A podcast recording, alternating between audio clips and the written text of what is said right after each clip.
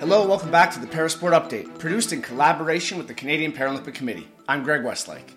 A monumental moment in Canadian Paralympic sports history took place last week in Ottawa when it was announced that starting at the 2024 Paris Games, athletes will begin receiving payments for winning medals at the Paralympics.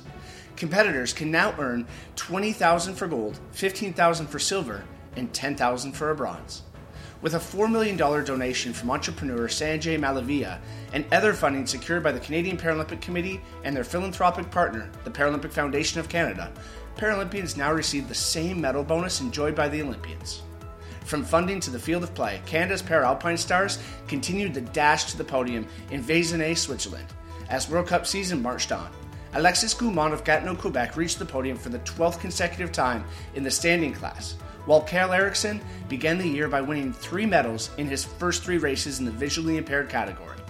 In para Nordic skiing action, Canada captured six medals at the season opening World Cup event in Toblach, Italy. Mark Arendz captured gold in the men's standing 10 kilometer classic and silver in the mass start. Brittany Hudak won silver in the women's standing 10 kilometer and bronze in the mass start, while Derek Zaplotinsky collected bronze in both races in the men's sitting category. And that's our time for this edition of the Parasport Update, presented by AMI Audio.